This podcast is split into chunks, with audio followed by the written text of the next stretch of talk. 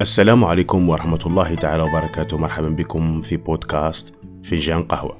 الموسم الثاني الحلقة الأولى. لحظة وجع. لك أن تغمض عينيك وتتخيل سقوطا بطيئا من أعلى ناطحة سحاب إلى سطح الأرض متهززا من شدة الاصطدام. لحظتها تتأكد أنك لم تسقط عضوا تلو الآخر بل جسدا كاملا مرة واحدة. لك أن تتخيل كمية الوجع التي سوف تتحملها إن بقيت على قيد الحياة. هو نفس إحساس أولئك الذين يسقطون بثقلهم الكامل حينما يصابون بالخذلان. على خلاف غيرهم من يمتلكون القدرة على الثبات والسقوط أجزاء. عن العشوائية في الإحساس التي تصيبنا أمام خيبات الأمل لحظة وجع. يتملكنا فيها الضعف لنسقط سقوطا سحيقا يصل قاع الروح. تنهش أفئدتنا في ثوان معدودات أمام صدمة الواقع. يختل فيها توازننا الشعوري ونفقد قدرتنا على الصمود. لنتوه بين ابتسامة كاذبة وعين دامعة. محاولين مقاومة الانفطار. مستجدين بداخلنا حتى نتحلى بالقوة. ويقف كبرياؤنا على جنب متفرجا ليطأطئ رأسه مختفيا كقطرة ماء تبخرت. فنسقط. في تلك اللحظة يتسارع خفقان القلب. يحمر الأنف شيئا فشيء تغرغرق العيون ويرتجف باقي الجسد تنهمر المدامع عند أول ما بك؟ ترتطم اليد على الفم مخرسة تلك الشهقة التي تكاد تنسل الروح أثناءها.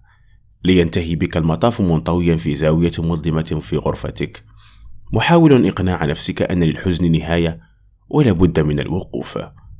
يمنعك كبرياؤك من إكمال النحيب متعمدا تأنيبك حتى تستطيع النهوض والمواجهة. لكن لا جدوى. فلا بد من قطع أشواك الحزن ولا بد للحزن من أن يأخذ نصيبه منك. يقتات على شغفك في الحياة لتغدو جدة متنقلة بين مراحله المؤلمة. ومهما سارعت للتخلص منه إلا وتصاعدت حرارة عناقه لك.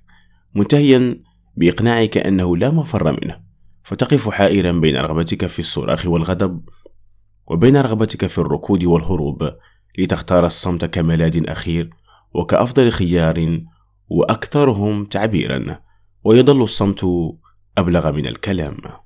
وسط صمتك ذاك في عتمتك تلك وسط كآبتك تزج وسط فوهة تساؤلات عبثية ومتناثرة عمن إذا كان حقا ما آلت إليه نفسك هو إهمال للذات وانهماك الجسد وشرود العقل وحب العزلة والظلام هذه؟ فعل خيبة أمل أم لعنة قد حلت بك؟ أو ربما جزاء الحب والعطاء والثقة؟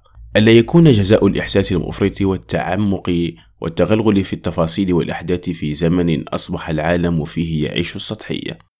فتنهي تساؤلك ذلك بابتسامة مصفرة قمت برسمها على محياك الذي ظل سماه؟